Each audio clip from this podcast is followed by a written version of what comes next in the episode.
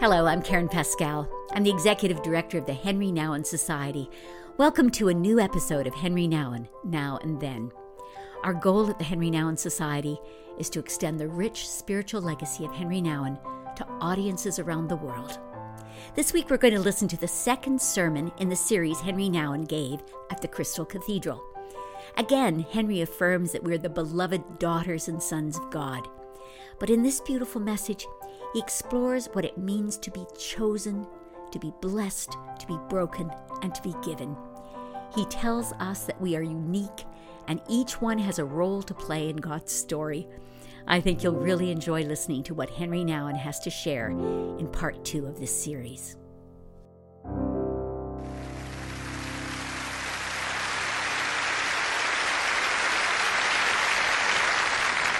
I'm really grateful that I am invited by you all to be here.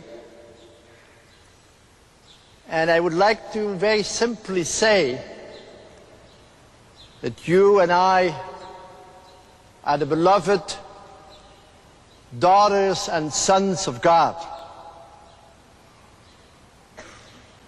And that's very hard to claim.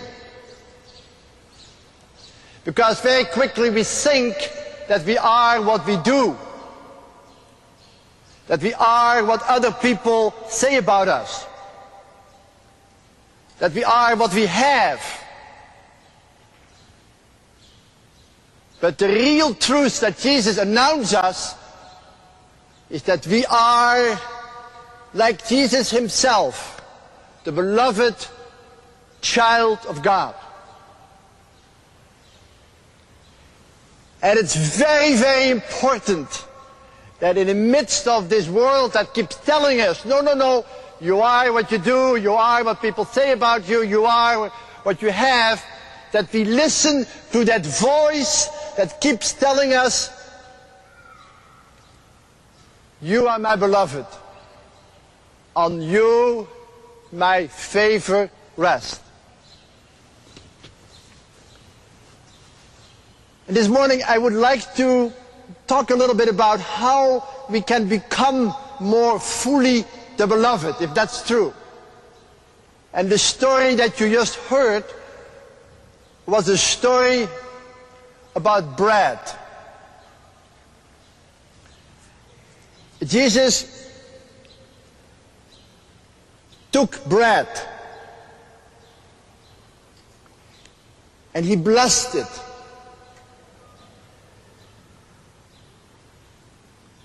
And he broke it and he gave it. And you know, Jesus did exactly the same at the Last Supper. He took bread, he blessed it, he broke it, and he gave it. And when Jesus entered the house of those two disciples in Emmaus, he took bread he blessed it, he broke it, and he gave it, and they recognized him. And that is what we continue to do through history. We take bread, we bless it, we break it, and we give it. And what I would like you to hear today is that these four words summarize the life of Jesus. Jesus is the one who is taken by God, who is blessed by God, who is broken on the cross and given to the world. And these same four words are the words that summarizes your life as the beloved. Like they summarizes Jesus' life as the beloved. Because you your spiritual life, your life as the beloved daughters and sons of God is a life that is taken, that is blessed, that is broken and given. And I would like very much you from today on remember just these four words. If you could just go home and say, I am taken. I am blessed. I am broken.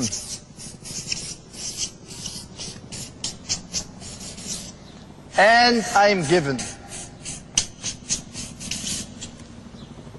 These four words are the words I want to give you this morning so that you can claim what it means that you are the beloved son and daughter of God. Because if you can live your life as the taken, the blessed, the broken, the given, the world will recognize Jesus in you. In the breaking of the bread, in the breaking of your life. You are taken. You know, do you believe that God has taken you? Maybe we have a little better word for that. God has chosen you. Think about that for a moment. That you are chosen by God. That means God has seen you from all eternity as precious in His eyes, as unique. There is no other than you that is like you. There is no other person that is exactly like you. You are unique. And you have a unique role to play in God's story. And most people don't believe that at all. Most people don't even think they are welcome in the world. But God is saying to you and to me, I've seen you from all eternity in your uniqueness. You are my chosen one. You're special in my eyes. And what I hope that you will realize is, and this is a surprise, that if you believe that you're chosen, it doesn't mean that others are not chosen. See, in our world, when they say you're chosen, you're the best of your class, too bad for the rest. If you say you're chosen for an award, then the other didn't get the award.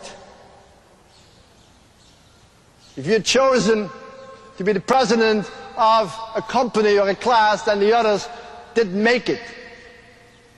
But in God's way, that's not at all true. In fact, if you believe that you are chosen, God gives you eyes to see the chosenness of others. You'll suddenly discover that your chosenness, your uniqueness opens up in your heart a place where you can suddenly realize, hey brother, hey sister, you too are unique in God's eyes and that didn't take anything away from my uniqueness. That's the great news. Very hard to claim in a world of statistics and a world in which you often think that you're just a number. But hold on to it because it's the first sign of your belovedness. And the second is you're blessed. You know the word benediction? You know, blessing, benediction. That word comes from bene, which means good things, or good, and dictions means saying things. Benediction means saying good things. You're blessed, that means God is saying good things to you. In my community, with mentally handicapped people, there was a wonderful woman called Janet. And I came to one of our homes and I I saw Janet coming up and she says, Henri, can you give me a blessing? You know, and as a good priest, I put my hand on her and say the name of the Father and the Son and the Holy Spirit. He says, Henri, it doesn't work. I said, doesn't work? Yeah, I give you a blessing. He said, doesn't work. And I was confused. I said, what do you want? He says, I want a blessing. Well, after the service, and there were a lot of people sitting on the floor, and I said, Janet wants a blessing. And she said, Yes, I want a blessing. And she walked right up and put her head, her head right against my chest, and I had this alp and, and I put it around her, and she huddled herself right in me, and I perked up her chin a little bit, and I said, Janet, you're a beautiful woman. You're so beautiful. We love you so much. And I know you, you're a little low today. You need to hear it again that you are the beloved of God and that we love you. She looked up and says, Yes, Henri, that's true. As he walked back. And right after that, everybody else said, Hey, I want a blessing too. And people came all up and it was blessing people and holding them and telling how good they were. And finally one of those big assistants, you know, Notre Dame football player who was staying with us to help out, big strong guy, his neck going right here. And he said, what about me? I said, come up. And I put my hand on his shoulder and I, I said, John, God loves you. And big tears came out of his eyes. We are called to claim the blessing and to bless people wherever we go. That's our Christian call to say good things of people. Not to give them little compliments, but to say good things about their being human, about their belovedness. But we are also broken. And I have a deep feeling that our brokenness in this world has a lot to do with relationships. Maybe you and I are not poor physically, economically, but we might be poor because there is a brokenness in our hearts. And I guess each one of you will know what that means husband and wife won't be able to speak well to each other. Children and parents feel brokenness in their relationship. Friends that you thought were there for you suddenly cannot respond to your needs. And you can feel an enormous inner anguish and an enormous inner pain. If I ask myself, what what is my biggest suffering? It always somewhere to do with brokenness in the relationships. We all have broken hearts. Somewhere people did not love us the way we want to be loved. Somewhere we feel rejected, abandoned, misunderstood, marginalized. And what do you do with that? I want to give you two words. First of all, you have to have the courage to embrace your brokenness and not deny it. To befriend your brokenness. To say, yes, I am in pain and I'm not doing as if I'm not. I'm hurting I am crying out. I'm in pain. But it is my brokenness. And just as I am unique, I claim my unique pain. We have to have the courage to embrace our brokenness and to claim it as our pain. That's what Jesus means by taking up your cross. He doesn't say make a cross for anybody else. He doesn't say live it, live, uh, create a cross for yourself. He says, simply embrace your cross and say it's mine. You will never be a happy, joyful person when you always deny your brokenness. Oh, it's not so bad, we'll get over it. Just let's look at the other side. No, no, no, no, no. First of all, look it in the face and don't be afraid. And secondly, I would like to say to you, Dare to put the brokenness under the blessing. Put your brokenness under the blessing that says that you're good. And many of us live it under the curse. Many of us say, well, I wasn't good anyhow, and now look what happened. I lost my friend. Look what happened. He betrayed me. Look what happened. It all proves I'm no good. But Jesus calls us to take our brokenness and put it under the blessing, under the hands who says, you are my beloved daughter. You are my beloved son. On you my favor rests. And when you put it under the blessing, you will be able to say one day the same words that Jesus said. Didn't you know that we have to suffer and so enter into our glory? When you put your brokenness under the blessing, then your brokenness can be a pruning in which you are purified and made more and more golden, holy for God. That's not easy, but the call. And finally, you and I are given. You and I are taken, blessed, broken, to be given to the world. You're not there for yourself. I'm not there for myself. I'm there for you. You are there for me. We are there for each other. But we are there for the generations to come. Your little life does not end on the day you die. Your little life is a gift for your family, for your friends, but far beyond that for the people who you never even will see and know about. Jesus doesn't ask you to be successful, but he says, be fruitful. And how can you be fruitful without dying? If the grain doesn't die, it will not bring any fruit. And listen to Jesus. He says, it's good for you that I go because when I go, I will send you my spirit, my breath, my love, my intimacy. And that will lead you to the full truth. That is to the full betrothal, to the full betrothal, to the full espousal, to the full communion.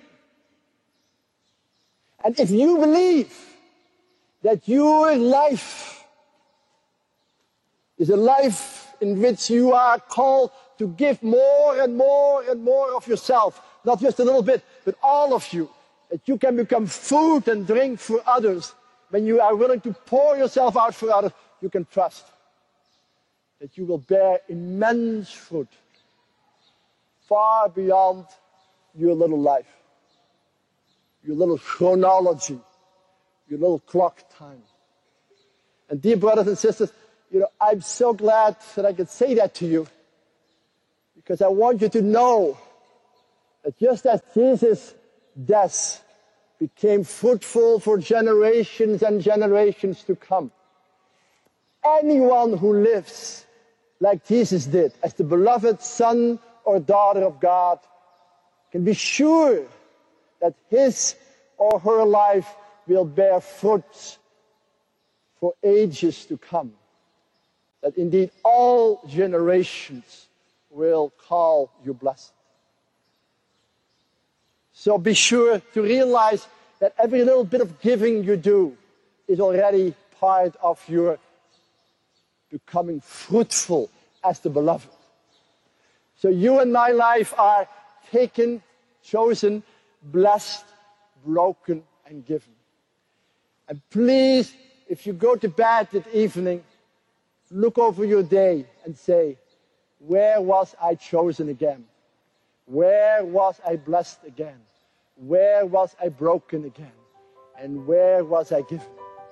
Because every time you recognize that, you recognize the presence of God in your heart, the presence of His Spirit in the center of your being, and you will know that you are the beloved daughter and son of God, and that you can live a free life free to love. Thank you for listening to today's podcast. I'm sure that, like me, you are inspired by Henri Nouwen's conviction that Jesus has chosen us and given us to the world to be fruitful. We can become food and drink for others.